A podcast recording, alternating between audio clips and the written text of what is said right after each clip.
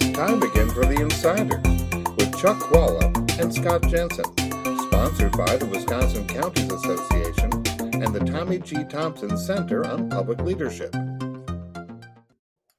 Hi, I'm Chuck Chvala, former Senate Majority Leader. And I'm Scott Jensen, former Assembly Speaker. We're the insiders. So, Scott, false electors in Wisconsin who have now said, oh, yeah, we made a terrible mistake. They got off basically scot-free compared to, you know, electors in the other states who are actually facing potential criminal charges. Uh, what, uh, what's your take on this? How did they go wrong? And is it correct that they walk away from this unscathed? Well, I think Wisconsin's case was a little bit different, and that's why they're not facing the sort of uh, criminal charges that they are in other states, and that why they even dismissed the civil case um, as well. What happened here, I think people need to remember, is that on the day that electors were supposed to be selected by the party that has won the election, um, the Wisconsin Supreme Court weighed in at ten thirty that day with a decision on one of the Trump appeals with regards to trying to overturn the election results. Then at noon, the nominating committees essentially met for electors. The Wisconsin commi- official uh, delega- uh, delegation of electors was named, and the Republicans named essentially an alternate, uh, a provisional list in case that decision made by the Wisconsin Supreme Court got appealed and was overturned, and the Wisconsin election was back up for grabs. They wanted to make sure that there was some Republican electors in case Trump, in the end, were to win the election here. Um, that was not the case in other states. The the criminal, I mean, the um, legal cases had all been exhausted. There was, it was all over, and they were still trying to force a different slate of nominees, uh, electors uh, in Washington as the official one. They never tried to make this the official ones here in Wisconsin. It was an alternate in case the court cases flipped the co- uh, course of the election in Wisconsin.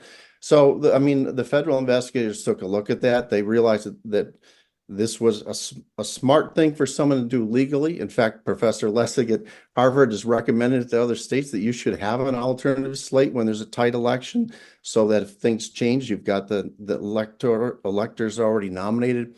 Um, that's what they did. They just preserved the legal options. Now, what happened afterwards was wrong, and that is that some people took the list that they had put together and tried to make it or introduce it in Washington as the official slate of the state of Wisconsin. But that wasn't the result of the people who uh, nominated those names in the first place. Other people did that, and those folks may, well, they're going to continue to face scrutiny for that. I, I think that I agree with Scott in this regard. I think that the people afterwards, including, by the way, our U S Senator Ron Johnson, who took these names and took seriously the idea that these should be submitted to Mike Pence and actually acted upon that, after this was, it was all clear that there was no basis for overturning the election. And by the way, the Wisconsin Supreme Court, uh, several of whose members, three of whom, or at least, uh, no, two of whom, because Hagedorn did not agree, two of whom who voted, the minority that voted uh, to say, oh, yeah, well, let's continue this on, they bear, in my view, much greater responsibility than these particular electors. The electors, on the other hand, did have the decision of the Wisconsin Supreme Court. They were following this closely, and I think that they should not have acted this way because they gave an opportunity for people to misuse these, these this slate. But I think they bear less responsibility than people afterwards like Ron Johnson or people before who made decisions like the three members who dissented in the Wisconsin Supreme Court. In fact, I think around the country, I'd be hard-pressed to find three other judges or justices who gave Trump a win after the election. He had like sixty or seventy lawsuits, and I don't. He didn't win any of them, and I'm not sure if he got any judges in any of the other ones, which tells you how disturbing the Wisconsin Supreme Court was and the two members of the current court who voted with Trump in that in that regard. So I think we're seeing a lot of bad things around this, but I, I don't, I agree with Scott that it was certainly not as bad what happened here as what happened in other states.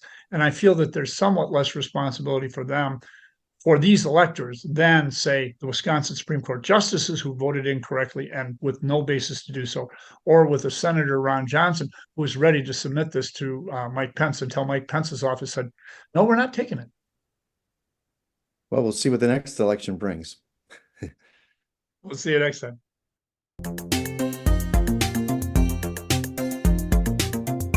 You've been listening to The Insider with Chuck Chvala and Scott Jensen, sponsored by the Wisconsin Counties Association and the Tommy G. Thompson Center on Public Leadership.